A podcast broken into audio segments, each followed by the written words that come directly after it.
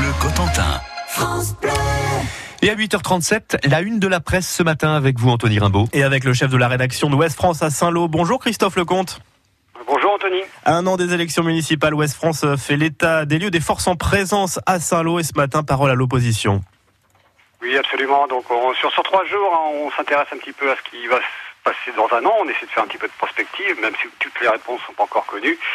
Donc dans notre édition de mercredi, c'était la parole aux maires et aujourd'hui, effectivement, la parole aux oppositions.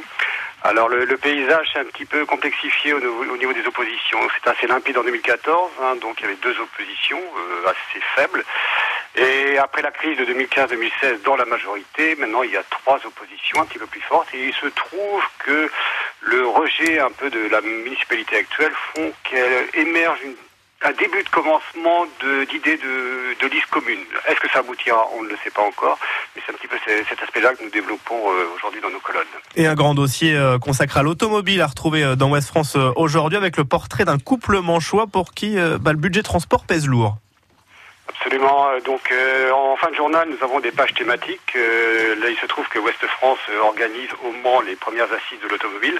Donc, dans ce cadre, la rédaction de Saint-Lô a recueilli un témoignage d'un couple euh, qui est en situation assez classique. hein. Donc, lui, il travaille à Saint-Lô, elle, elle travaille à Vire, donc ils habitent à mi-chemin.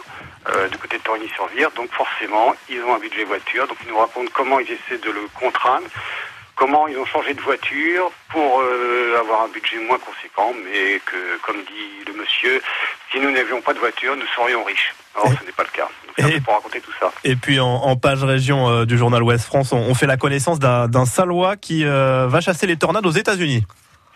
Oui, les, les passionnés de météo sont de plus en plus nombreux. Donc là, c'est un jeune Saint-Lois qui est chasseur de tornades. hein, c'est comme ça qu'il se définit lui-même. Donc on sait que le pays, les États-Unis sont le pays des tornades. Donc il va aller là-bas en avril avec son appareil photo, chasser des tornades, c'est-à-dire les photographier. Christophe Lecomte, chef de la rédaction de Ouest France à Saint-Lô. Merci et bonne journée. Merci, bonne journée à tous.